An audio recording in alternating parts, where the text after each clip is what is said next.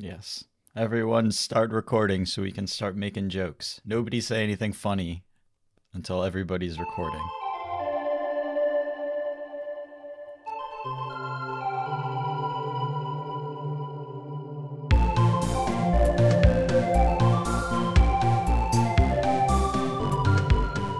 Hey everyone, welcome to episode 239 of the MTG Grindcast, the spikiest podcast in all of Central North Carolina. We are your hosts. I'm Chris Casterapple. With me is Lee McLeod. Oh, hi, Chris. Oh, sorry, I should have said hi, Lee. No, it's fine. I, I got it. just you know, you do you do 239 episodes, you change one word, everything just like goes out the window. I, I need to be greeted. Yeah. Yes. Well, greetings to you, Lee. Uh, also joining us is friend of the show, Jarvis Peabody Yu. Hey, Jarvis. Wait, why Peabody? That's your middle name, right? Peabody? No, it's not. It's funny that you brought this up because uh, if you remember the Allied Strategies podcast, I do remember the Allied Strategies I told podcast. them to guess my middle name starting with a K or hard C sound Mhm. every episode until I finally just told them. well, I'm not really interested in playing that game. Yeah, now there's a whole podcast adventure for anyone who knows needs to need needs to know Jarvis's middle name. Yeah. Yeah. Yes. If if anybody uh comes back with Jarvis's middle name from that episode of the Allied Strategies podcast, uh, I'll send you a playmat. I'll I'll do that. Jarvis, you're not eligible. Sorry. Okay, I don't need another playmat either. So yeah, that's that's true. Uh, so Jarvis, we got you here, an audience. We got Jarvis here uh, because we got the organized play announcement, and we wanted to make sure to get somebody on who has spent some significant PT time to give that perspective in addition to our own as general competitive dudes who will play PTQs when when they can. And also because we like hanging out with Jarvis. So, hey, Jarvis. hey, I see how it is. I, I'm going to run through the basics of the structure just for anybody who did not get that, and then we can give our initial responses to it. And then I've sort of organized some topics based on the like individual things that we were hoping to see in a new organized play system and how well or how poorly they managed each of the things. Uh, and I mean, spoiler, like they, I think they managed most of the things we were looking for pretty well. This is an announcement that exceeded our admittedly low, at least my admittedly low expectations for an organized play announcement. oh yeah, I didn't I didn't have high hopes either, but uh, you know, yeah, I, I mean, this is a real like light at the end of the tunnel kind of announcement. I felt like like my my heartbeat sped up as I read this thing because I was very excited for what it is. But I mean, so basic rundown: Pro Tour is back. They are calling it the Pro Tour. It is a paper tournament that will happen three times a year, uh, with total prize pool of five hundred thousand dollars each time. The system for qualifying this is a pyramid, a pyramid scheme, if you will, with local qualifier events that are run in WPN stores. WPN stores can run one per season, premium stores can run two per season. Those qualify you uh, for your regional championship. And the world is split up into, I think, 10 regions. And there's a regional championship, or in the case of Canada, two regional championships each season. And those are, you know, large tournaments with $130,000 total pri- prize pool that qualify some number of players in them, depending on the size of the region for the Pro Tour. Then the Pro Tour is one level above that. So each Pro Tour has one set of regional championships that qualify you for that. And then there's Worlds above the Pro Tour, which is a 128 person tournament. People get invited through finishing top two at one of the regional championships or by doing well at the Pro Tour. Basic takeaway from that is we're really emphasizing paper play here, and it is a circuit that is built from qualifying in your local store to play in a regional championship to play in a pro tour and they're using the word pro tour which feels real good to say Yeah, it's got a nice new logo and everything. It's almost like they regretted letting it go and watching Flesh and Blood take the name and watching Yes. it look. I it, that was like, I don't know. This might be my personal like pet peeve. I really think no one actually said the other names out loud, like before deciding it was a good idea. I mean, they they had they'd been planning that stuff out like in tandem with Arena, right? So they were just all hyped up on their esports, and they couldn't see past their own esport blinders. See, but also like yeah, probably they didn't say them out loud because like Players Tour doesn't sound good, Mythic Championship doesn't sound good, but they also like definitely didn't spell them out either because the Mythic Championship hashtag that when you jam it together just looks like it says like my thick ham. Like I don't I don't know that that was what they were going for either. I I liked it when they the hashtag for I think the first couple was just like hashtag MTG001 or something like that. Oh yeah, that was terrible. I I mean, on that note, we are explicitly no longer esports. The MTG esports Twitter account has been renamed to Play MTG, and we have like really stepped away from any sort of esports branding or focus, which I think is a pretty clear admission that that's just not what Magic is. This isn't uh we're not we're not going to become one of the what was the goal? Like top 5 top 10 esports in the world or something like that by now is what they were trying to do when they first set out. It's just not not what magic's about and not what pl- people who play magic are like particularly interested in pursuing i think. So yeah, yeah, it's I think it's really good and one of the, the things that gives me a little bit of hope, but and you can still qualify and stuff through MTG Arena for these pro tours, but I'm wondering if like arena only tournaments are just dead in the water. Cuz I don't remember reading anything about them other than the set championships are just like being discontinued. Yeah, I mean they don't seem to be incorporated into the system, but I, there's I seem to remember some amount of hinting at like there may still be arena tournament type things. At least the opens and stuff I assume are going to continue happening. Yeah. Yeah, I'm sure. But I, I, I liked for a lot of the areas that's really hard to travel from, South like Mhm. Southeast Asia and South America and parts like that. They could just play digital magic and get into the big digital tournaments. Right. I think that was like really good Yeah. for all for pretty much everyone. Even though like a lot of people bash it for not being the pro tour. A lot of people just don't have the money to travel and they're not giving out plane tickets anymore. So Yep. I liked seeing the large digital tournaments. hmm Yeah, my my issue with the large digital tournament, given the one I played, was Arena still has a lot of bugs in it, and it's Yeah. not very friendly if your internet is bad, because you're very likely to just like time out and take a loss like here and there. The way the administrators have handled it in the past is not friendly to the players, and I don't really think they can do that. And so I think we're just stuck between a hard or a rock and a hard place for that sort of thing. I mean, I do agree it's more convenient for those like Southeast Asia players or like South Africa or whatever, you know, remote destination. But the reality is, tournament integrity was not the best on that client, is how I would put it. Mm-hmm. That's fair, and it's it's not like Arena is the paragon of digital magic either, right? It's, Right. There's so much wrong with it. There were bugs in the last championship. Right. Yeah, I, I I I think it's just that there was one clear advantage to having the competitive scene on a digital platform, which was that there are players who are good Magic players who are heavily invested in Magic, and this gave them opportunities that they, I'm not sure that they're going to have going back to a system that is, uh, in many ways, kind of similar to the old system. And to like kind of dovetail this arena conversation, they did say there's going to be paths to qualify for the paper Pro Tours Mm-hmm. through Arena, but they haven't yet announced exactly what those are yet. Uh, they said there'd be a follow up announcement later in April with a lot more details.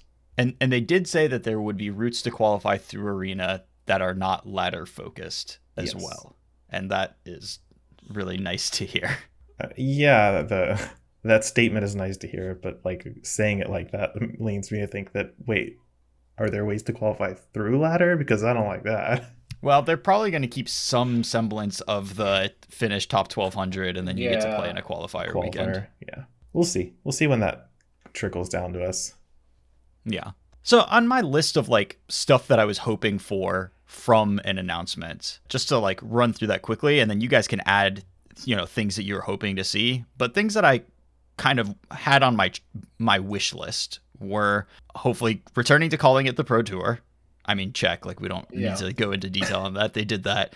Uh, I wanted an emphasis on paper play if possible. I wanted a clear on ramp and like connection from just you know players to the scene a, a clear route to get there but keeping it like rooted in local play somehow i want accessibility to players and then i wanted like an aspirational aspect to it that there's something you're working towards that is good that is worth this time that you're putting into so you know just those are the things that i was looking for i don't know if there were other aspects to it before we delve into how well they did on each of these like arbitrary metrics that are things that CCR wants. But I don't know if you guys were thinking of other things you were hoping to see in this announcement. Uh, I, I can speak for myself because I'm on the more not as focused on the climbing the pyramid side of things. Mhm. I honestly just wanted a lot more local events to play in, like Yeah. that mattered that people would try in. That's like pretty much what I wanted from Mhm. all of this,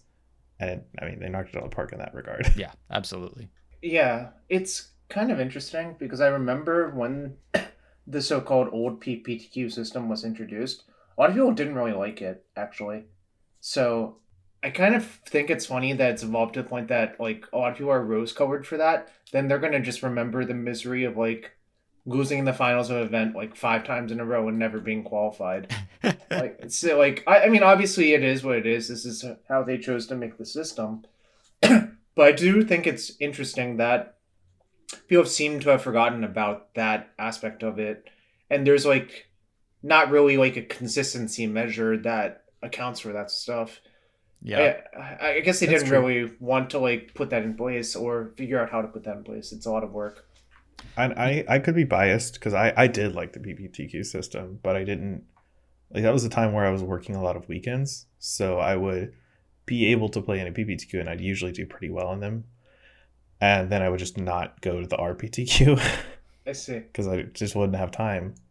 And I I still like enjoyed being able to travel to things. Mhm. And I, maybe it's just because I did well is why I liked them, even though I know it's not like I didn't have to participate in RPTQs because I just I just couldn't right. So I didn't have to go through like a all right, gotta win a tournament to qualify for another tournament, then get to the top four of that tournament to to go anywhere else from there. So yeah, I, I can get that.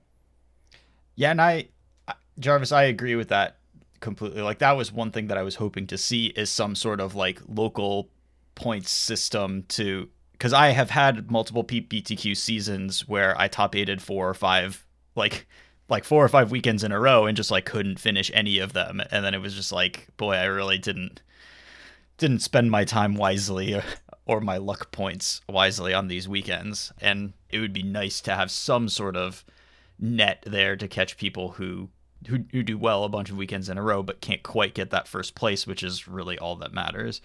I do think the sting is lessened a little bit because the the annoying part of the pptq system is when you did get there what you got for your first place was you got to go to the rp the rptq so you got to go to this different store that maybe you played a PPTQ at before, maybe is a little far away, and you get to play kind of a another podunkish tournament as your prize, and like you get your hundred dollar promo, but it's not the RPTQs weren't a thing. It's just another tournament.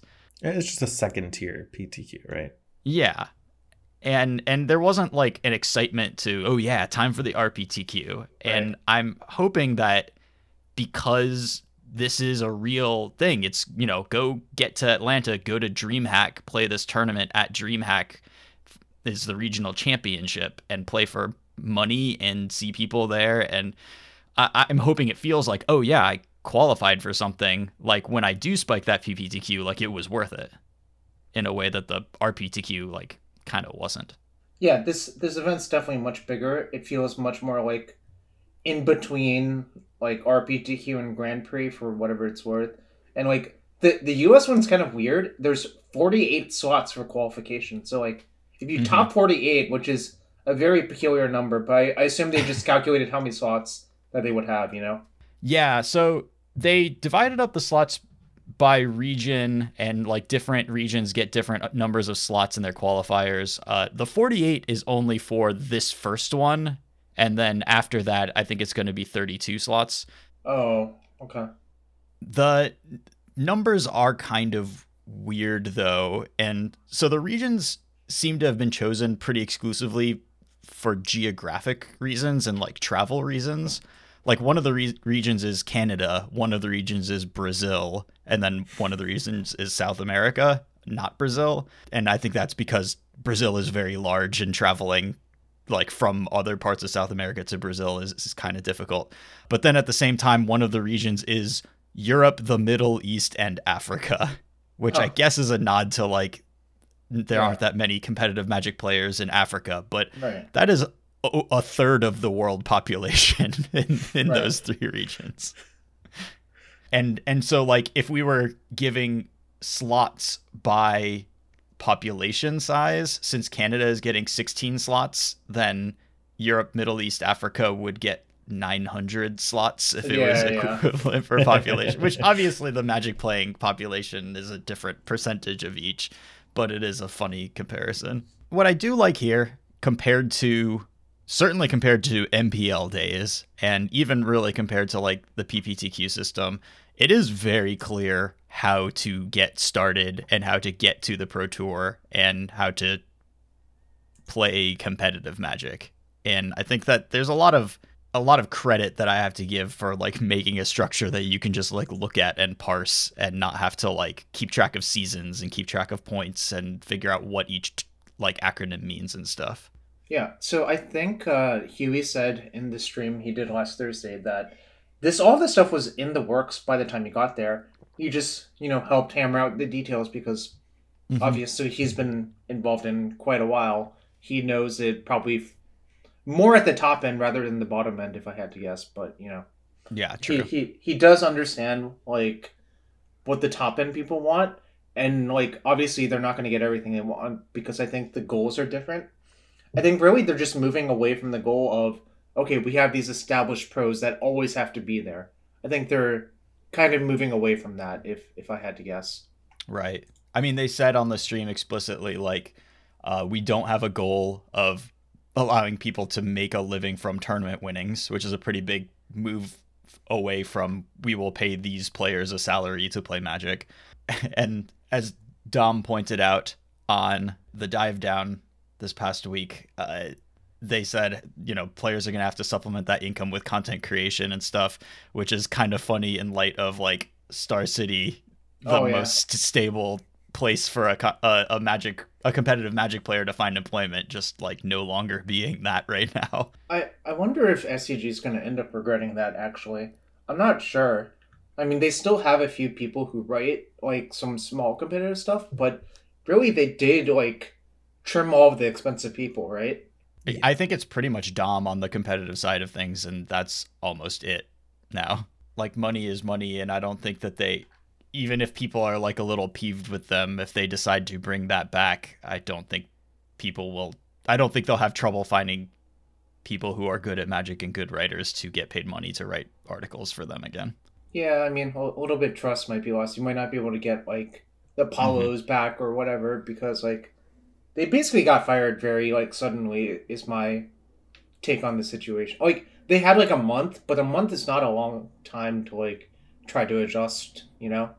Well, and I, I mean, I think that the the thing that makes it tough is like it's not like getting let go as uh you know an accountant or from your work at a bank or something where it's just like well okay I'll go apply to these other places like where the hell else do you apply to be a magic writer this, there's not very many venues to do that in Apparently, the answer to that was Patreon for a lot of people. yeah I mean it you know we did a whole episode about this sort of thing because it's Mm. it's tough it the the question the answer to the question isn't clear but so the the solution that they have for you know there's no pro player clubs it's not supposed to be like a lifestyle that I make my living by winning at Magic the Gathering. Uh, the solution that they do have for like staying qualified beyond just if you spike every Pro Tour, you get to play in the next Pro Tour. Uh, so they have this rolling uh, match point total. Uh, it's they they use adjusted match points, and basically, if in the past three Pro Tours you have a total of 39 adjusted match points, and you calculate those by taking your match point total from a Pro Tour, subtracting nine from it, and then you add those together. As long as you have 39 points total from the last three, then you're qualified for the next one. I've heard a little bit of confusion about using the adjusted match point total, but I think it's pretty clear. Like they don't want to, they don't want you to be getting too much credit for a three-three finish, giving you like half as many points as a six-win pro tour or whatever. And also the incent, I think it's like really kind of Kafka esque to incentivize a player to keep playing in a pro tour when they're like 0-4, can't make the next day, but they like have to play every match because they they need the points for their like adjusted match point total. so I think it's actually like a, a decent way of, of counting those points. That's I hadn't thought about that. That's pretty funny. So for what's worth, thirteen or the the thirty nine mark is equivalent to a 10-6 plus a 9-7 Yeah. or 11-5 plus an 8-8. And I would say 11-5 is a very good finish, 10-6 is a fine finish, and 9-7 is a slightly above average finish. So like hmm there was some thought put into that exact number. I feel like that that's for two PTs. For three, it's like if you somehow manage to get to all three and you just like get four wins or five wins in each of them, you're you know above the three wins. You're you're set. You know. Right. I think that the adjusted match point total only really comes into play if like at least one of those PTs you finished well enough to qualify you for one more Right. and then you can start adding things together cuz I think it's really hard to like spike 3 qualifications through the PTQ through through the qualifier system and then add those together. I think that's really tough, especially because then that means that none of your finishes were 10, 10 wins or more, which gives you a Mhm. free qualification. Uh, if you don't have any 10 win finishes, then are you actually going to be adding your points up to All right. 39? Probably I not. got it. I got it. This is the Stanerson clause. yeah, it, I'm I'm I'm being a little bit tongue cheek. For those of you who don't know, Tan- Standerson is a friend of mine from Washington D.C. He loves Magic Online, and he has one good like RPT finish right before like the world shut down at RPT Phoenix. But generally, I would say he was not satisfied with most of his PT finishes. But he uh, plays a lot of MTGO and qualifies a lot off of MTGO. So yeah. joking jokingly this is the sanderson clause personally i used to qualify a lot i'm not sure how good i'll be at it anymore because i haven't like there's rust like and also like playing local events is very different than playing like against high caliber opponents there's like actually a difference i feel Mhm. like like you just have to adjust your play in like weird ways like you know it I, I could probably write a dissertation about that but it's not worth it here yes, because so you you automatically get to the pro tour again if you get ten wins in the, in Mhm. the pre in the previous. yeah Pro exactly yep So it's really just to stop like the the Josh Cho effect. Uh, you know, second in Oh, one yeah. pro tour, not on the Yeah. next one after that. Well, th- yeah, the, the fact that that was like seasonal slash yearly made it happen like that, yes, and now now that's rolling, I think that's kind of difficult to have ha- yes. have happen anymore. There, there's a couple of cool things here going on because it's rolling and not seasonal, and that there's there's only one number. Like you don't need to keep track of pro points and stuff either. When there were pro points and there were the seasons, and at some, at some point they did implement rolling totals, which got pretty confusing actually Yeah, for a lot of people to track those. Uh, but before that, it was like, okay, if I want to make gold this year, I need to qualify for the first pro tour of the season, and the qual- getting on the tour earlier in the season was so much more valuable. Qualifying for the last pro tour Yeah. of the season was like basically worthless if you were trying to make a go of it, and we don't have that. Also, I think it's reduced the number of matches where one mm-hmm. player has just a ton on the line, a ton of equity on the line, and Right. the other player has like Yep. kind of nothing. So when a player is one match away from platinum status and their opponent is, you know, this is just a pro tour for them and there's they're not really playing for anything besides the Pro Tour prizes, then one player has like 30 grand in equity on the line in a match that the other player doesn't. Yeah, that leads to skewed incentive slash uh I would c- call it um under the table handshakes is probably the best way of referring to it. Well, that sounds really filthy, but No, Uh, it's not. It's just it's in theme of New Capenna, which is a bunch of mafia families. They just do deals under the table, like you know, maybe there's I don't an know. under the table handshake just really sounds like code for a, foul sex Oh, act to me. I, I see, I see. I did not mean it that way. I was referring to the underworld. Um, j- joking aside, I think the personally, I'm sad that Grand Prix have like taken an L, but I understand why they didn't want to do it because they they sort of made the point that all of the third party vendors are handling that sort of role, and they didn't have to do that anymore. Or the other implication was, if you check the fine print closely, they said we view Magic Fests as conventions, and there will not be much competitive play access through them. Is Yeah. I think th- th- that, those were the it was something like that, some paraphrasing like that. I I actually think that's what WotC should do because uh, like Grand Prix, the main event at the the Magic Fests, uh, it was like pretty clear when they were going on that it wasn't that important for the event.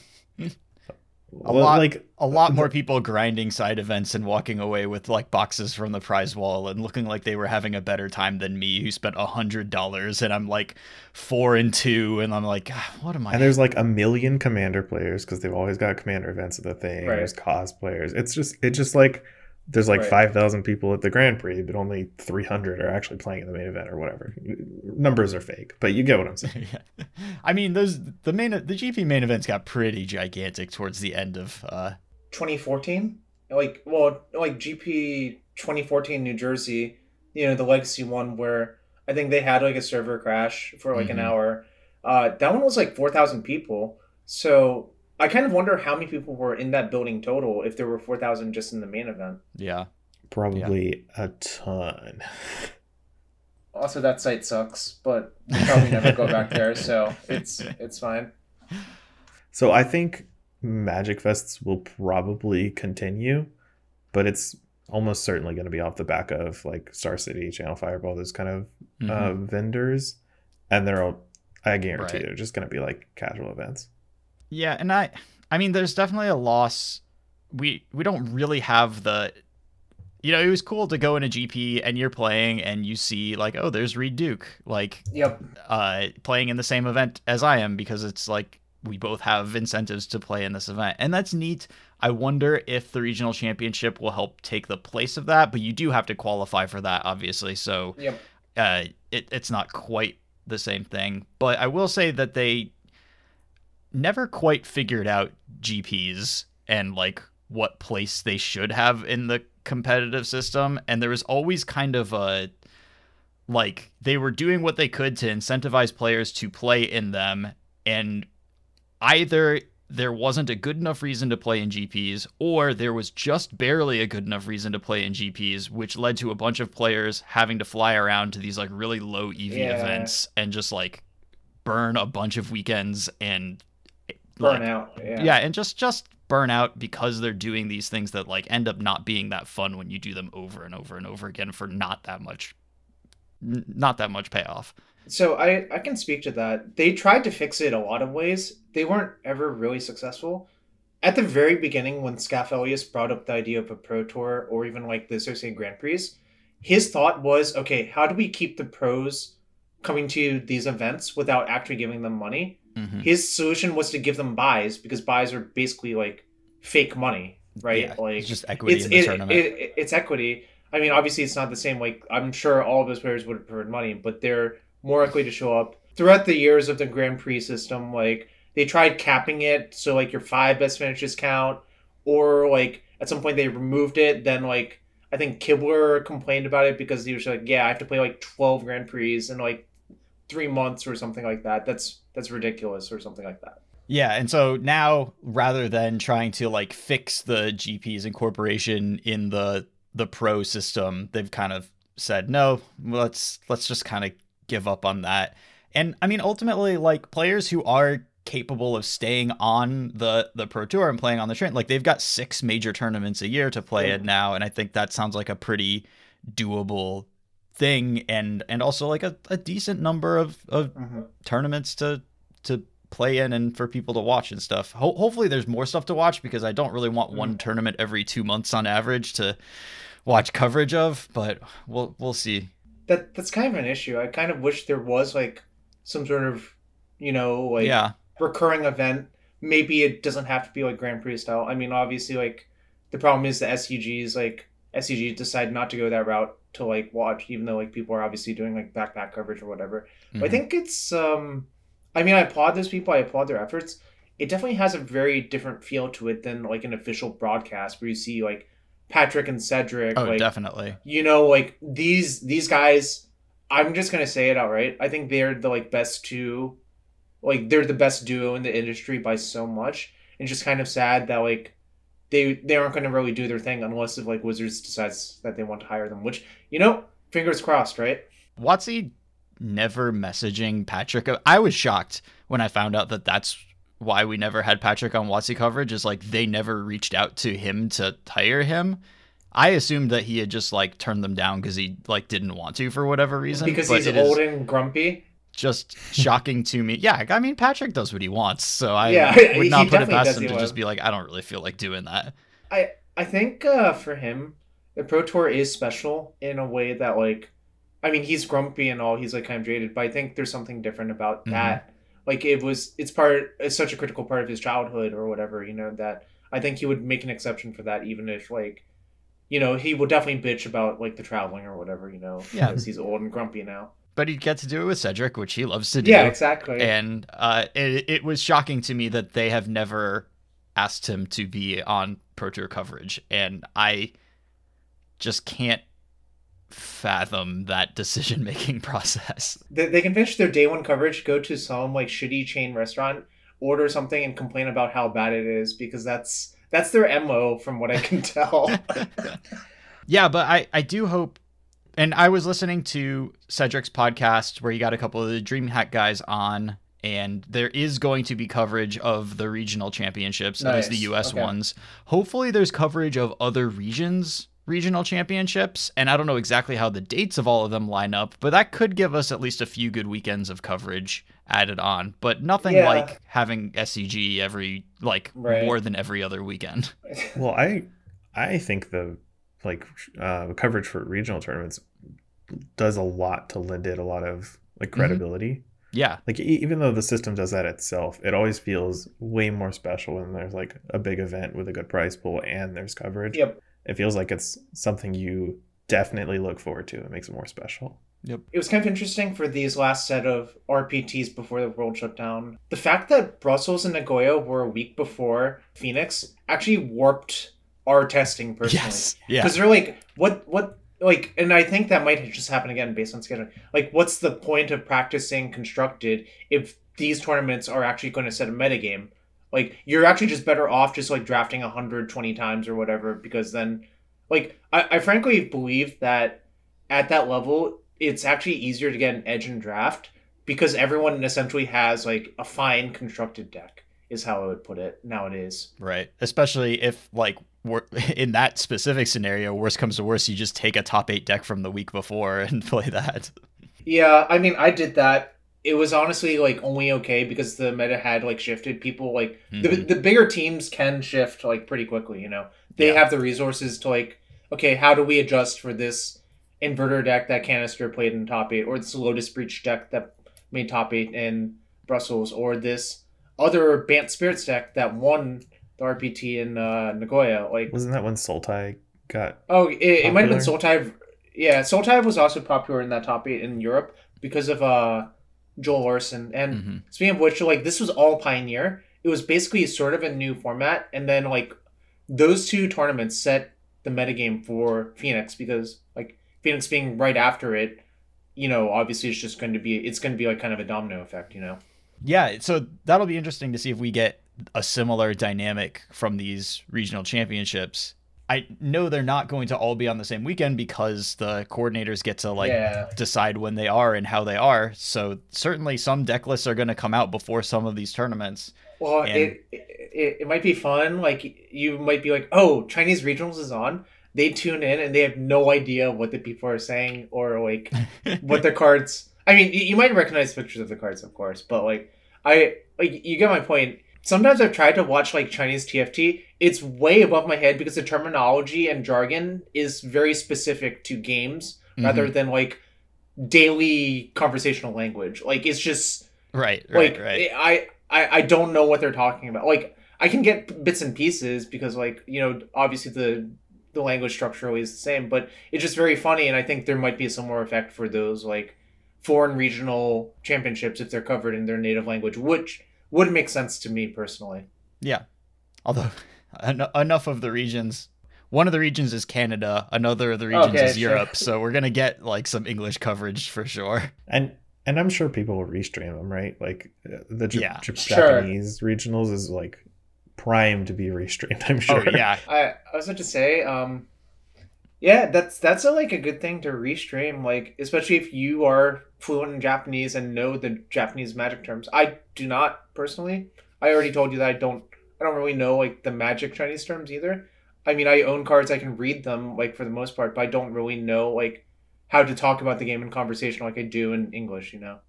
yeah. I'm working on my Spanish, but I, I think I'm a long way off Oh, from being able to really do much with what's being said on the uh, South America broadcast.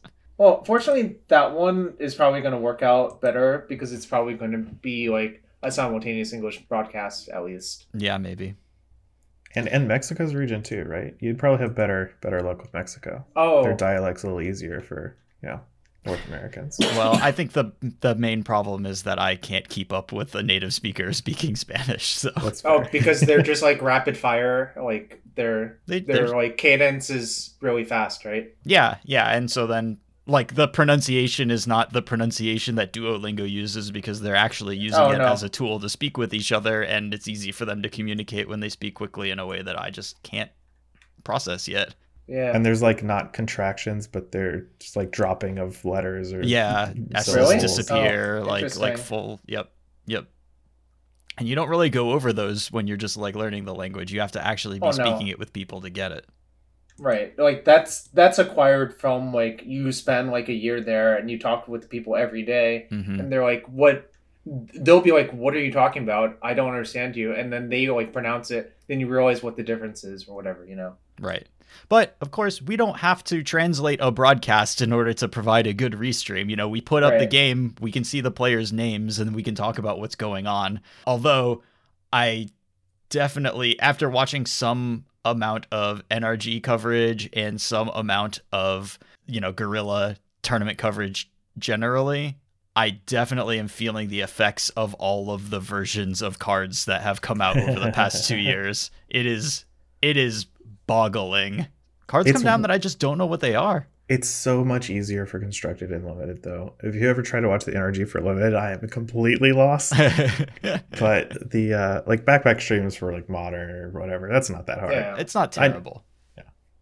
Yeah, I kept I kept all of my uh, cards in Chinese original printing, so at least you would recognize my Watery Graves or Puda Deltas or Death Shadows or even Lurrus of the Dream Dream Den. Rest in peace, cat.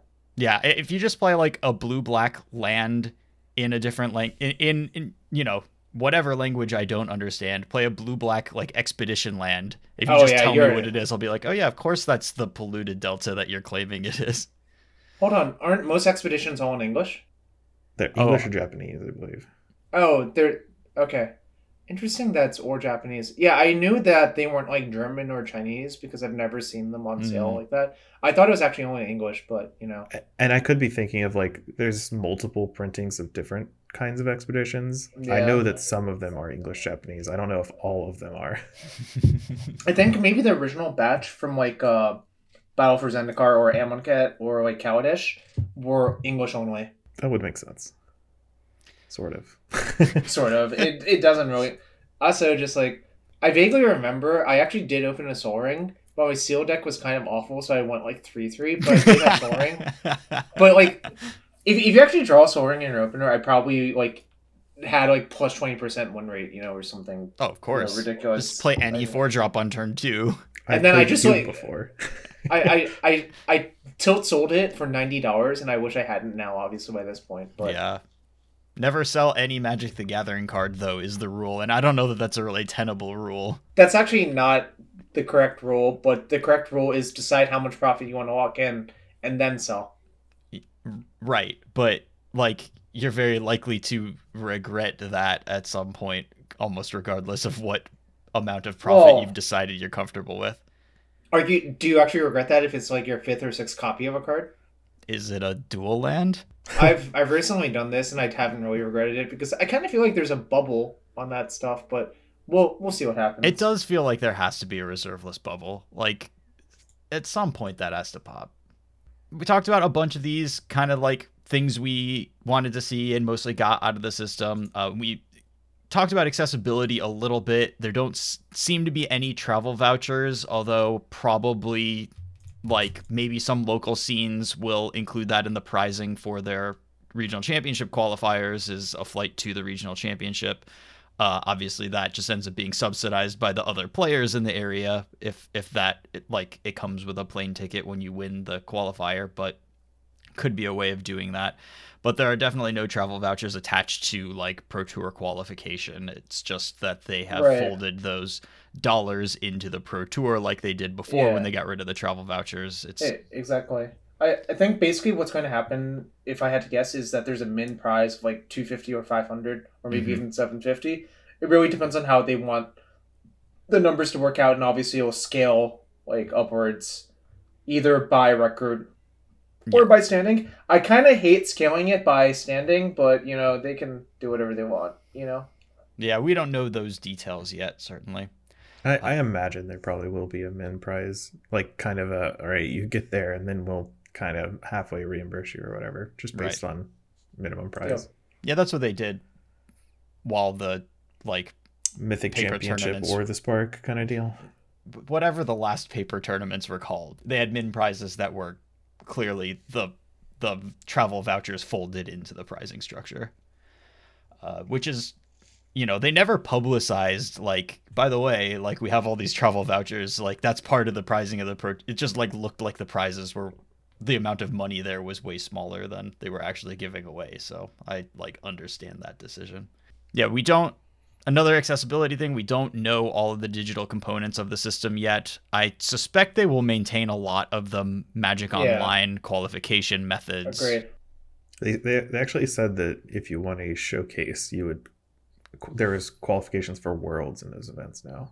oh sick Wow. Really? that's awesome Yeah, it's like somewhere in the end of the article. i didn't even realize that Yeah, those have uh I'm played a lot of those, like legacy and vintage mostly. I've made like top eight to qualify for the qualifier and made top eight of like one of those, but it's really hard to win those because the field is always like self selected for people who made top eight of like a really big tournament. So you don't really get that many free wins, so it's kind of difficult, you know? oh yeah they're Oh. probably the hardest like match by match tournaments that there are almost Right. Honestly, like the the showcases, the, the last step of the showcase and like kind of worlds is how you get like density of good players kind of deal. yeah And not not that I'm comparing the two directly, but you get what I'm saying. yes Right. it's pretty cool though i mean so you know they have qualifications straight to worlds i believe that they're it's likely that they keep some sort of qualification system in place on magic online also magic online is indirectly getting like subsidized or focused on because the first formats for uh, regionals and the first pro Yep. tour is pioneer and can't Yep. play that on arena so you got to get your testing in on in person or on magic online Yeah, it's kind of interesting. I think um, a lot of them have a lot of people have been spoiled by bad testing. It's actually kind of funny if you actually looked at the statistics broken down by how people qualified for each of the arena PTs. People who just qualified for the arena qualifiers had a really not very good win rate. Like, yeah we've talked about this oh, it's kind of funny because you just like, and then you think about the explanation, and the explanation is probably that they're probably doing the same thing to prepare, but but that's not actually a good way to prepare for these tournaments. Right, because it's a different structure completely from what they were doing on ladder. But now you're going to be forced to prepare on Magic Online or with a testing group, and Yeah.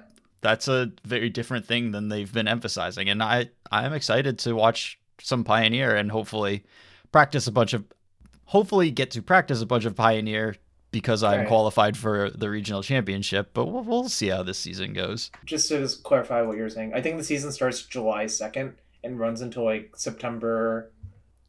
24th is what we have. The, the formats that stores can run are standard, modern, pioneer, or limited. I would be shocked if most stores ever came close to running standard. Like that is, I, I would I would actually just be like, what are you doing? Like Right. no one, no one actually wants to play this format. Like it kind of got killed. I think the pandemic has destroyed standard, especially since any paper events in local areas are almost always modern legacy, Yeah. pi- like Right. formats that don't rotate. I mean, even Yeah. odds. Th- there's like one to one odds th- that I would give that every qualifier in our area is modern.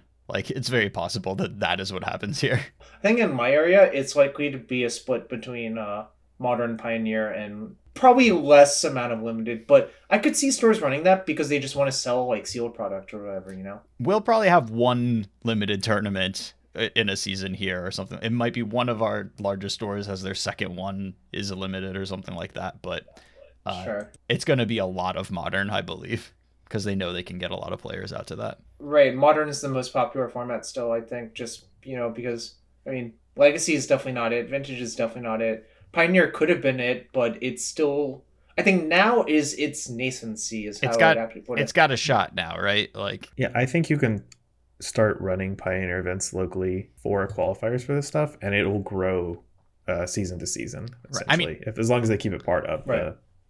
I would love it if like all of our stores were just like, yeah, it, it is Pioneer season because the regional Right. championship is Pioneer, so let's let you play Pioneer to qualify for it. I would really appreciate getting to like focus hard on one format like that. It, it's kind of funny because I think my friend said when he played all of the Pioneer showcases within like the last 1.5 years, most people were playing like decks that weren't very good because no one actually cared about the format. Mhm. So so little work had been done. But I think all of that's going to be weeded out real fast now. Like I think when the hive mind really focuses on it, the bad decks are just not going to survive after a week or two. Really, like it's just you're going to see rapid iteration, rapid evolution. You know, maybe we'll just see a dominance of another blue red deck in another format. Uh, the Izzet Phoenix decks is like de facto very good from what I can tell. I, I actually think there is a lot of already boiling down the pioneer metagame uh, in uh, Magic Online grinders. There's a lot of people that I trust that are basically like distilling the format down to a few decks and kind of cutting away with the nonsense. Mhm. It looks like a Azorius control with four Narsets and four Wandering Emperor and four Teferi, Hero of and a Yorion is a good deck. So yeah, uh, have fun. Control is is messed up in Pioneer. We don't have to like go into Pioneer right now. we will soon enough, yeah, Right. on I'm an upcoming rambling. episode. like the Wandering Emperor, that card is so cool, so good. Is it is it cool or is it well, do you think It's it's, just still flexible. cool after like having seen it for like a month now? I think it's cool. I don't hate playing against that card. Like, I think it's a pretty well designed for for how powerful it is relative to most planeswalkers. I think it's a really well designed planeswalker. I think if you forget she exists, you feel very stupid and get punished Yes, extraordinarily hard. But as Right. long as you realize the card exists because you've played the format before, like it's not that bad. I do need my Kamigawa Neon Dynasty draft opponents to have fewer wandering emperors. But other than that, I don't have a problem with the card. That's a that's a tough one. It's it's not easy, and you kind of like know it because it costs four mana, and there aren't aren't a lot of things that you can just like pass on There are no turn neck four. snaps. But like, yeah. I just, I'm not. I'm even then like I'm not winning enough to winning by enough to like try to play around the wandering emperor by like never attacking or something. Like what what, do you? It's draft. What do you do? It's a mythic rare. Anyways, uh, as far as the like aspirational nature of the whole thing goes, I think that certainly trying to qualify for the Pro Tour again. That's good. There's a, a big prize heavy world championship that you want to aim for. So there are things to like dream about. Uh, the one thing that you can't really dream about anymore is like being a platinum pro. So that's not really Sure. there. And I don't know exactly how the adjusted match point system is going to play out, how helpful it's going to be in keeping players uh, who are invested and performing reasonably well to keep them qualified. We'll just kind of have to watch how that plays out, I think. Yeah, I think uh, it's it's generally good, but obviously, like, you know, it's gonna be tough when you're like, oh god, if I only had one one more match, now I'm like back to nothing, to square zero. Right. Well, and it does make missing a pro tour feel like really, really bad. Like if you go to a pro tour, miss one, go to a pro tour after that, and it's like, boy, I just really, if I could have just picked up a couple of points in this pro tour that I Right. didn't go to, then So uh, I, I basically think we're in the same situation as before, where I think the actual difficulty, as was before, is qualifying for the first one is definitely the hardest part of all this. Like no question about it. I mean, I, I feel like it's going to be hard for me, and I, I would I've played a lot of these, but Mhm. I actually qualified through a lot of Grand Prix, so that avenue's like kind of gone. Sure. Like, it, it, it I think it's like actually pretty difficult to win single elimination tournaments, um, or double elimination tournaments. I guess is a better way of putting it. But Mhm. I, I guess like winning a thirty-two or thirty person like single limb tournament, then like top forty-eight like a four hundred person tournament or however big it is. That's actually not that bad, but I think the first step is definitely harder than the second, even if you account for like selection bias for those people being like relatively good. Yeah, and I don't know how big the regional championship is going to be, and I'm not sure that anybody does yet. Right. So we'll we'll see. It, there's always the idea that like some people just like decide that they don't want to go last second, so you'll like lose stragglers here and there, Right. you, you know, or I don't know. So I do want to talk about the regional championship specifically. I listened to Cedric's podcast where he had a couple of the DreamHack guys on to talk with him about it, and I just kind of want to talk a little bit about the way that it works and some of my thoughts after hearing that.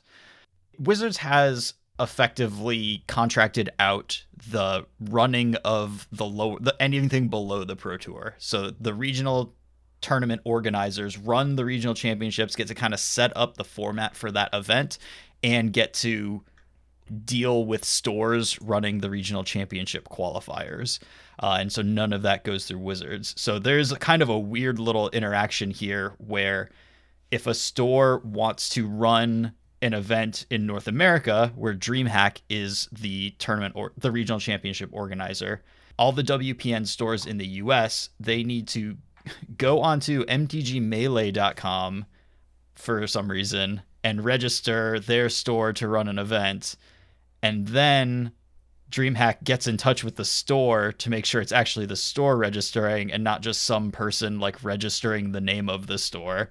And then once they've verified that it is the WPN store running the event, then the store gets to pay them $50 to have the tournament kit sent to them.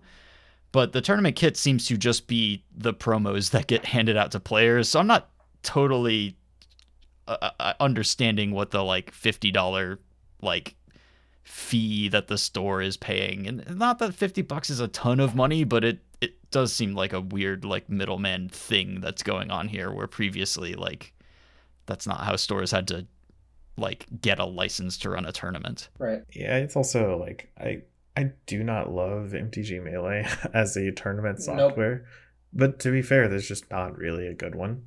one you don't have to run your tournament on mtg melee or anything. It's just like this is the portal that you register. Because they specifically said mm. and then you can run your tournament with event link or or however you want to run it and then Okay, now it makes even less sense to me somehow.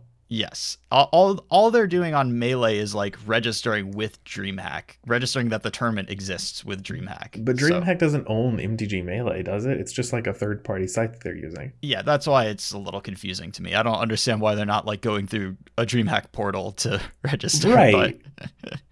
But Wh- Like, what is what did MTG Melee offer everyone to like hub on their program or their website? I don't, don't know. know. That that's a question for Brad.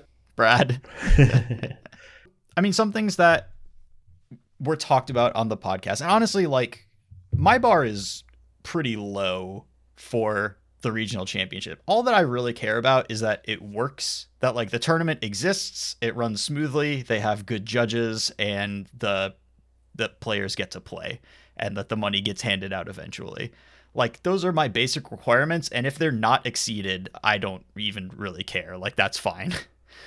but what this is is it's a little bit bigger because it happens at a DreamHack. And so if you qualify for this tournament, you get a pass to go to DreamHack with all the stuff that's going on around it. I don't know how tempting that like I don't know if that sweetens the deal very much at all for me cuz I despite playing a lot of video games, I do not super identify as a gamer in the way that DreamHack type events like label and identify gamers. Uh, the phrase, I gotta pull it up.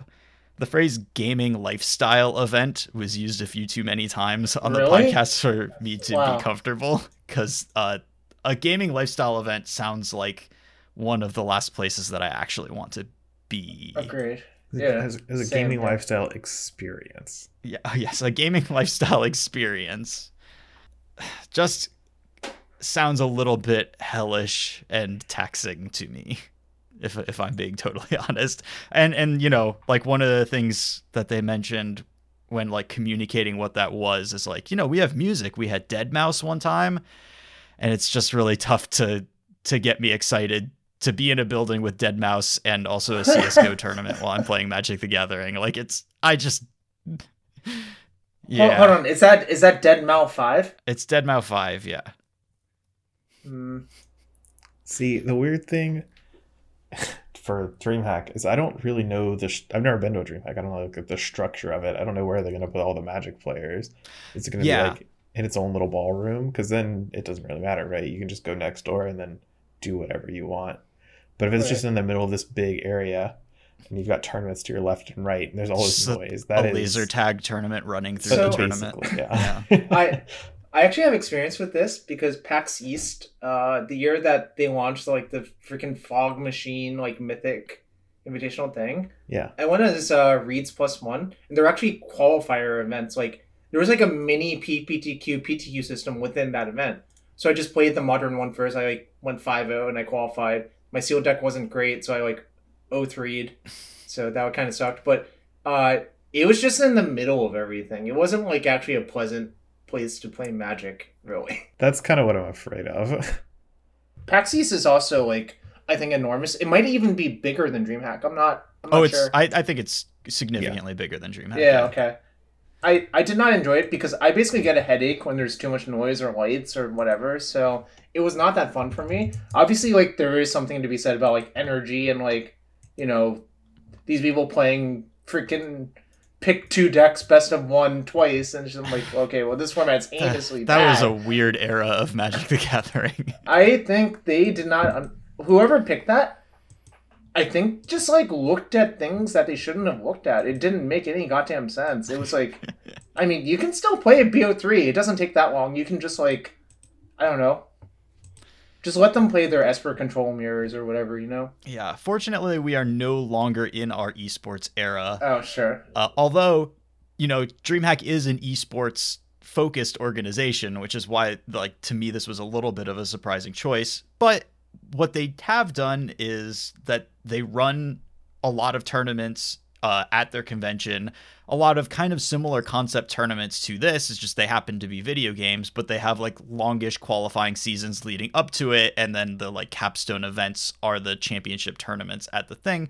So kind of similar, but I am wondering because one thing that was mentioned is, you know, it sounded like their estimate of the tournament size was that it would be like relatively small because people have to qualify for it. And I think they were like comparing it to GP size, which I it probably will be smaller than a GP, but I wonder if they're ready for like I given that every LGS can run a tournament that qualifies somebody for this, like the tournament could be quite large potentially. So I, I don't know if they're totally ready for running a physical tabletop tournament that has judge calls and you know pairing problems and stuff like I, that. I, I I think they're gonna uh, outsource that stuff to like Judge Academy. Yeah. is my suspicion.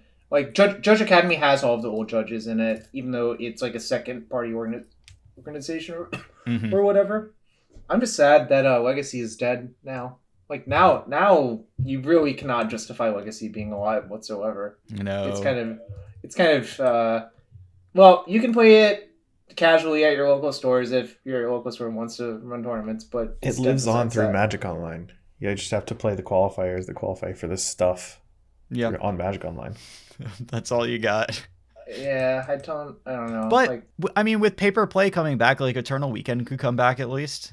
sure, I- it's kind of weird. I think those those TOs don't really want to run it again, which is kind of they didn't really get a lot out of it. I feel like, and honestly, I'm not gonna name names, but I feel like some of those people are real Luddites, so they don't really want to improve how they run tournaments as well. So it's just kind of hmm not the most pleasant experience when it could be like slightly improved or whatever, you know. Yeah. Well, and that's one, and I obviously this is not talking about Eternal because I don't, you know, there aren't going to be big Right. legacy tournaments at any of these DreamHacks or anything.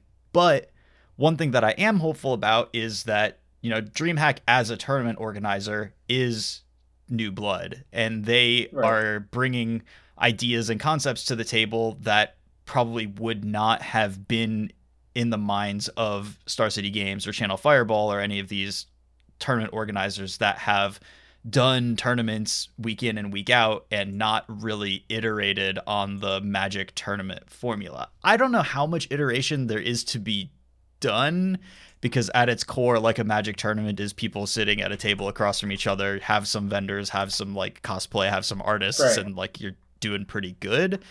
And I don't know what you can actually add to that and maybe that's just me being uncreative but i i would be interested to see if they can come up with something new and something fresh on top of the formula. Uh, and they were also talking about you know because they're going to have coverage at the regional tournaments. I do hope that there is some iteration on magic coverage because you know we've seen what the established magic coverage looks like and i think there's ways to do it that can be more entertaining. Now, if you make it a full like e esports coverage broadcast and make sh- make everything super kinetic, then I think you may lose a lot of what makes Magic the Gathering like my favorite thing. So there's definitely a tightrope to walk, at least if you're gonna keep me CCR interested. I do fear change to some extent, but I am Mhm. excited to see what can happen if we get some new people involved in this thing. And who knows? Maybe you'll like playing Magic in the middle of the laser tag arena. I think I won't. I also don't think he would. oh no, I just like the image. Ever Yes. since you said laser Oh, tag, it's been in my head. I'm just picturing like deadmau5 in the middle of the tournament hall, like all the tables of people like trying to play Pioneer around him. Yeah, strobe lights going. Did you know that two years ago, around this time, they sunsetted the PWP site? Oh yeah, I forgot about Planeswalker points. Did you know Well- that Planeswalker Points was introduced on my birthday? Uh, however many years ago it was introduced. Like 2012 or 2013 or Yeah. whatever. That yeah. It had to have been 2011, right? Because Pro Tour Dark Ascension was the The play The as many one tournaments as you for. possibly can. yeah, and that Get came out early 2012. Get those three F and M's per week in. You better Yeah, not that- stop playing. It, it's funny because for that like that Hawaii PT, I just like spiked a limited PTQ at PT Philadelphia, so I didn't even have to bother with that. but I imagine I would have like absolutely loathed it to like play like an event every day for like oh yeah. like I, I don't know like I don't think I don't anybody really- who did that enjoyed the experience. I think some weird people do, but it's very very rare if I had to guess. one little thing that I wanted to point out because it's funny to me is in the announcement as far as like things to keep up on it you know there was the announcement and they said pay attention we'll have our stream and we'll also be manning the at play mtg twitter account answering Yeah. as many questions as we can and then if you go into the tweets and replies they answer one single question and that's the only question they've answered since the announcement. Uh, Sandy Dog also said like mentioned it's kind of a bummer because it feels like this is much less accessible to me. I Uh, agree. and they Yep. did not answer his question. They just said that information on digital aspects to the system will be forthcoming at a later date. So they've manned the Play MTG Twitter account and answered approximately 1.5 questions. Cool. Yeah. I mean, Wizards of the Coast, baby. The intern's asleep on the job. I mean, maybe nobody had any questions. Maybe nobody tagged them in a single question on Twitter. Hmm. Interesting. How can you answer questions if everybody is totally satisfied and doesn't need any more information at all? Speaking of that, what questions do we have now? What uh, is there anything that you guys are wondering about this system that you're hoping to get answered at some point in the future? Where are the tournaments? Ah, good question. And how how can you look them up? So I I do actually know an answer to that question, which is that they should be there should be a, a, a widget of some sort for finding regional championship qualifiers on the DreamHack site, and they said that they would try to work with Wizards to get it on their tournament locator as well. But uh, that's one of the more miserable websites that I've ever attempted to use. So I I don't really care if they get them on there. I when you started that sentence, I thought for sure you were going to say MTG Melee. Oh man, it might be MTG Melee. oh god, that would be a really good response. And also like kind of accurate. yeah. Oh my god. yeah i mean i just i'm happy there's certainly questions about this and uh, i'm my default mode is to be critical of things but i can't pretend i'm not pumped i can't pretend i'm not going to go to as many ptq as many what rcqs are around here i i'm willing to change my terminology to R- rcq i'll i'll you know out of respect for how much i like the system i'll use the abbreviation that's appropriate Right.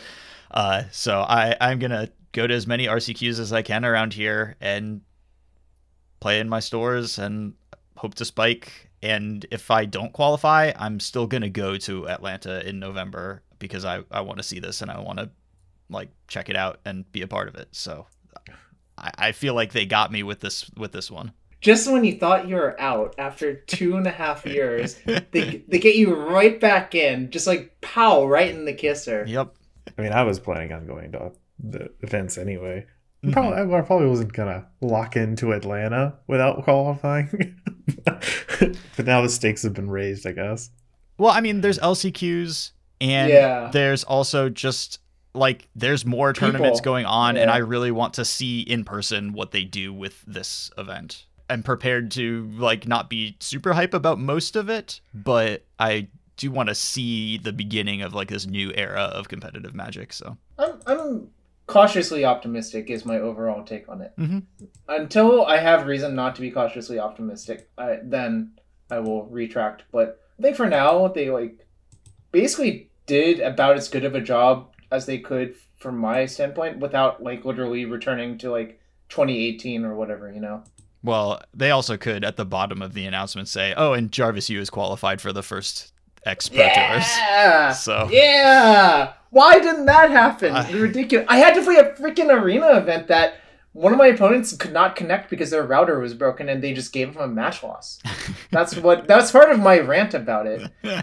It was Zach Keeney, and I'm just like, this matchup is bad because like I could see the deck was I'm like, yeah, I'm probably gonna lose, and he couldn't connect, and the admins are like, just take your win. I'm like, all right, I guess. Woof. It's the equivalent of uh, your just opponent not showing up to the first round or whatever. Yeah, or they lost their deck or whatever. You know, take Yeah. take your paper equivalent analogy. You know, Yeah, that's true. It's hard to lose your deck when you're playing on Arena, so it's it's not that hard to Pros not be able to.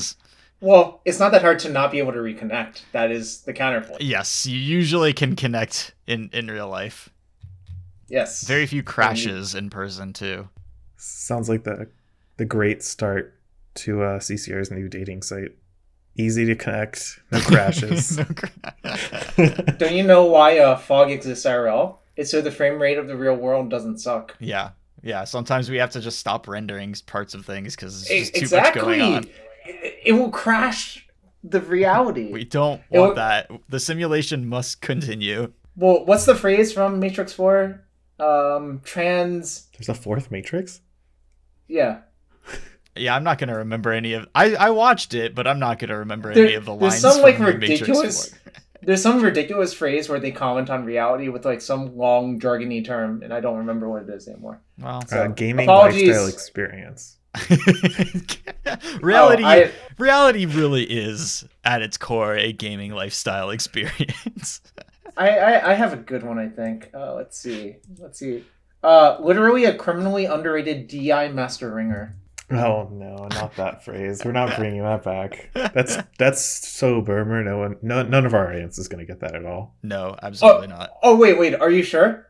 No, I'm not sure. I in a day or two, we'll see what the results are in the Discord. You have to tell me. You have to. Yeah, I will, but I mean, if anybody does get it, you can you can comment and we'll give you a Jarvis related prize of some sort.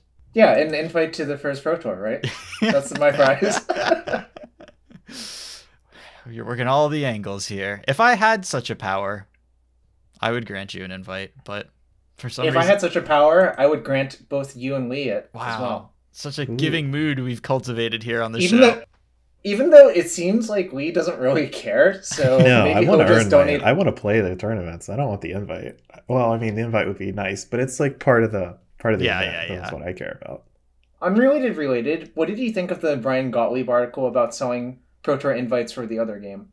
So, uh, have you read this this year? Uh, I started reading it, but I think it was on my phone at work, and then I had a thing to do, and then I never came back to it. So I didn't get to the magic point in the article where everybody became convinced by it. So whatever whatever spot that was, I didn't quite reach it. Yeah. So the premise of this article, for anyone who didn't read it, is that uh, Flesh and Blood has a system where you can basically sell your invite to someone else or give your invite to someone else, but the like real There's world there's no restriction against somebody giving you money and you giving them an invite. Yeah. Right. You can basically sell your invite to the Rotor. And I, I was I came into the article at the point where you know this is the stupidest thing I've ever heard kind of deal. Like why would you do that? And then it, by the end of the article, I had hit the magic point that CCR Uh-huh. was talking about, where I'm like, yeah, just let people sell their their invites. That's fine. Who cares? Yeah. And that's kind of where I'm at now. Like, it honestly doesn't matter a whole bunch because the only people who are going to buy these invites are people who. I mean, you can read the article if you want to. Like, it's it goes into it way more eloquently than I can on this podcast. But I do agree with it. I, I like it for what he was talking about in Flesh and Blood. I don't know how that would work in Magic. I assume the same way, but I can't imagine Wizards ever doing anything like that because their legal team is so Conservative in really weird risk ways. averse, E- extremely risk, risk averse. Yeah. Uh, There's so, and I, I don't know exactly what he goes into in the article, but the one thing that I think is really important as relating to magic is it does not make sense that you can't like scoop for a prize in the tournament. But if you like know the magic language for like split Yeah. and and and drop or what you know, if you know the magic way of doing it without accidentally saying any of the words that get you DCI banned, uh, then you can pretty much do whatever. So here's Uh, a fun and that, story. That like we have to do everything under the table system is worse than any of the yeah you can do what you want because like people are going to do the things. there was a local. Uh, I don't remember if it was a PTQ or it was like an IQ or something like that, but someone who got into the top eight and was newer to tournament magic. Uh, just like straight up asked his opponents, "Hey, do you want to concede me, and I'll just give you some money?"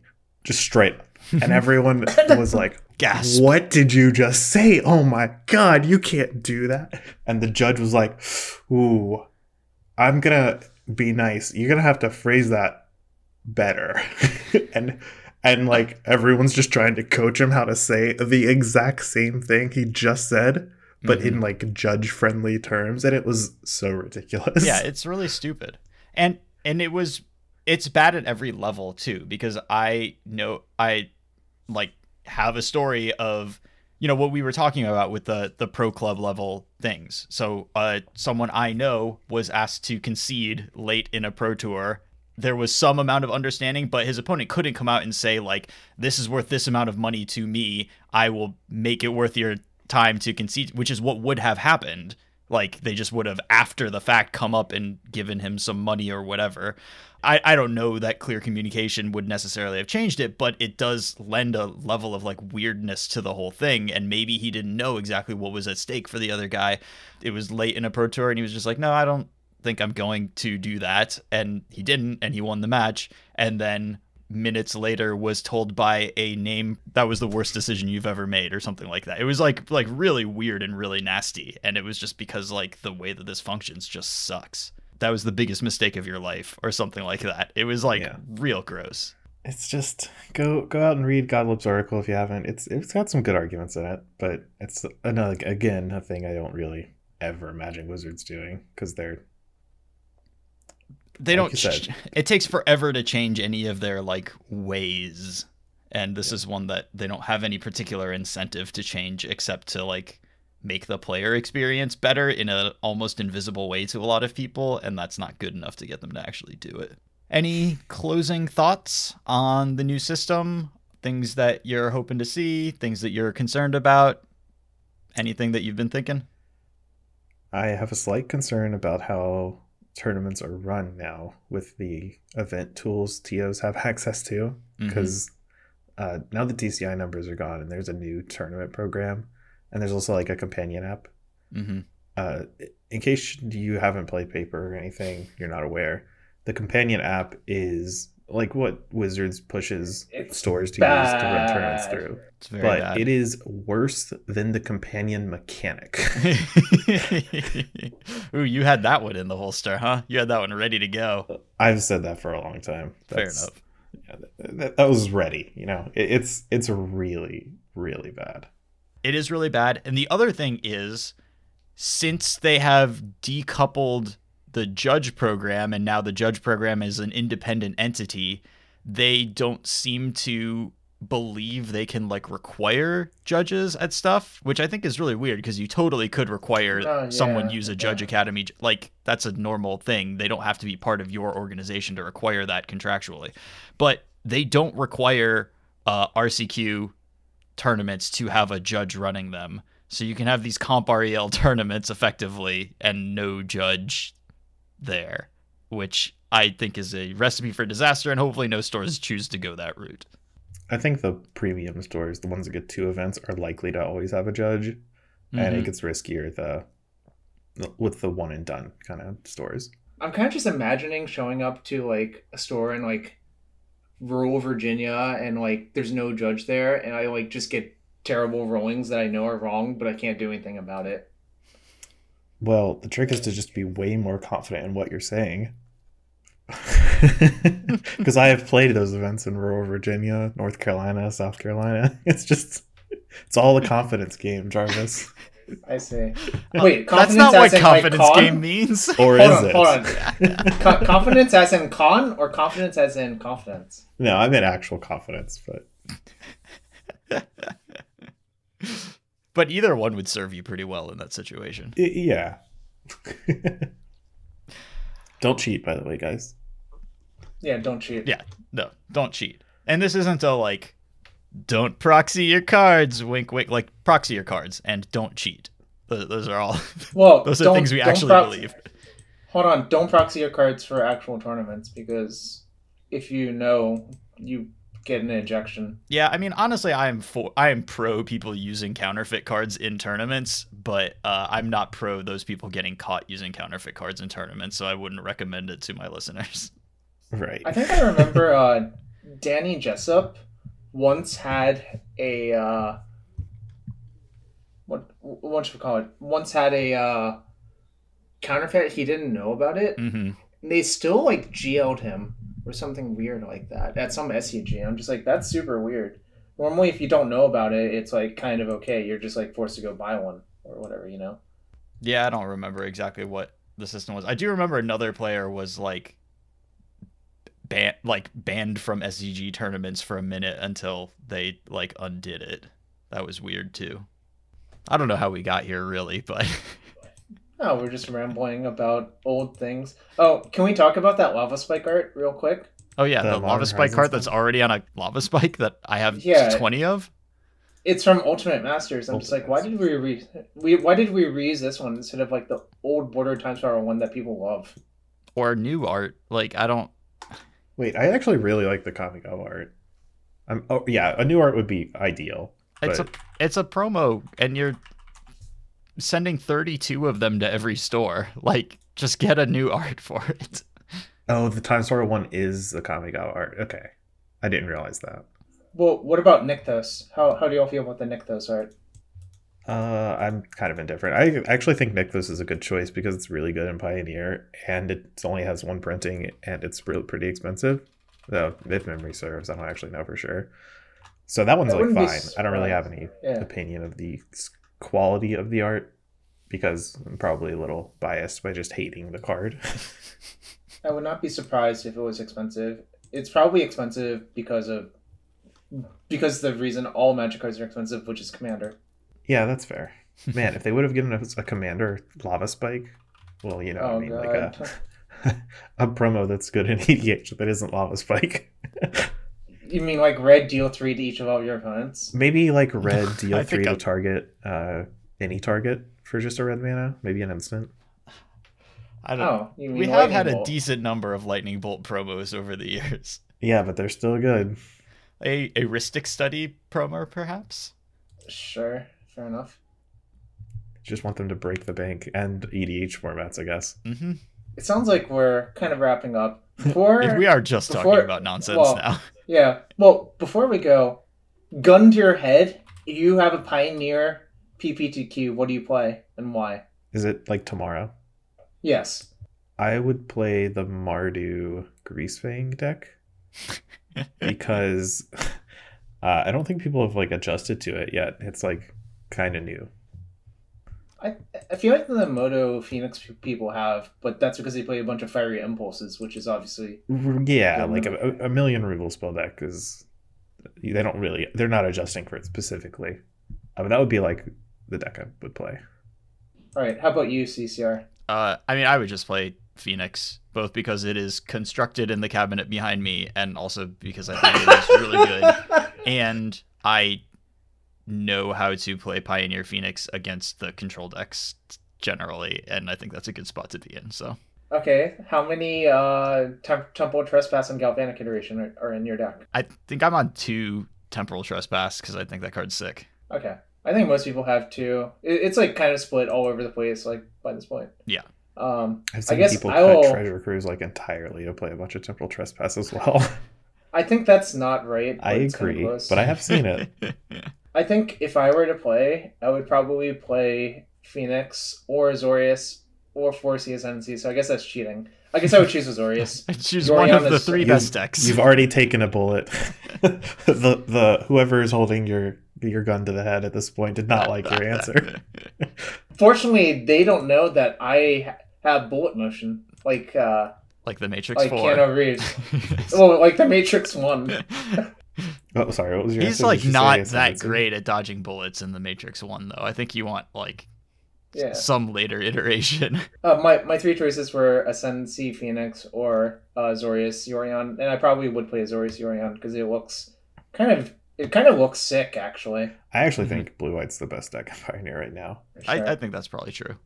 But I'm much more comfortable playing Phoenix against Blue White Control than playing Blue White Control against either Phoenix or the Mirror. So I would choose Phoenix. I also in like another week I would probably play uh, Lotus Field, but it's just Mhm. that it's been Right. doing well recently, so people have a bunch of like damping spheres and stuff in their sideboard, and I don't want to deal with that. Um, the the the deck actually got Boseiju, which is kind of a big deal because it's like Yeah, a free really good. way. Yeah, it. I think just because it already plays four Sylvan Scrying, just the first Boseiju just adds utility in that way, and it's free. Did you see that people started playing Sphinx with the final word in their sideboard? yeah, like two of them to. Yeah. yep. Mm. And there was one person who had, I think they did well at a challenge. I saw a deck list that was like two Sphinx, the final word in their sideboard, four Mazemind tomes, and Oh. some other blue anti blue eye control stuff. And I'm like, wow, this person probably should play a different deck. Yep. Anyways, uh, it's going to be exciting, and you know, I hope you all have no card availability issues. Kind of think there's going to be an enormous spike in Pioneer cards. It probably is already happening. You know, I don't think it'll be too extreme. Like you may Really? get it for some of the obscure uh, played mythics that have been in print for a while, like Temporal Trespass. Right. But I think for most of the cards, it's already they've already hit their like ceiling. And, and the thing is, it's not Pioneer PTQ season. It's just that the regionals and the Pro Tour are are Pioneer, so that's a little different. Fortunately, I have all of the modern cards pretty much, so I don't have to worry about that. hmm And if someone wants to run standard, I will simply just not show up or beg an LGS to lend me a deck. well, one of the two. I don't know that you have to worry about that, honestly. It is 2022. Well, thank you guys. Jarvis, thank you for hanging out. Definitely appreciate your input on this one. Yep. Everybody out there, thank you so much for listening. If you want to find us online, we are all on social media and doing various things. You can find me at CCR underscore grindcast. Uh, Lee is also on Twitter. I'm at Lee McLeo. Jarvis, where should people look for you? They can find me on Twitter at JKYU06 and on Twitch at JarvisU. And I'm just hoping for Pro Tour number 23 for me. Yeah, Yeah. we're all we're all hoping for that for you. Tw- 22 is such a large number to not have any good finishes. That's all I'm going to say. It's like it's like the straw on the back of my back. It's it's kind of breaking me, but I'm not broken yet. well, obviously not if you're about to start playing qualifiers for the next Pro Tour. yeah, I know. Some people live their whole careers without even seeing a pro tour. I need a competitive outlet, I guess. Fame, and I'm glad it's recognition. back. There's like 7 billion people in the world and almost 7 billion of them have never played in a Pro Tour. So Wow, is that is that how nearly selection for nearly not Magic players works? 100% of people have never played in a Pro Tour. Like all Thank you for very that. close to 100% of people. All right, all right. I think your scale is a little too big. I'm just working with the scale they gave me. The The God gave entire world. on a on a galactic scale too. Like you're Yes, really yeah, really yeah. special there. Well, we don't know if there are aliens or not. There's- There's no proof, The galaxy's so big. It's gotta Yeah. be. but we haven't seen any of them yet. What's the theory? That's that's a that's a just that's a topic for another episode where we ramble about does ex- extraterrestrial life exist or not, and can we run SETI at home on our computers instead of uh, Coinbit Bitcoin miners? I think we should do anything in lieu of doing Bitcoin miners on our computers. I think that would be a, a great use of time. Awesome. Thank you so much. Really appreciate everybody listening. Really appreciate you guys hanging out. And everybody, have a great week. Goodbye. Bye.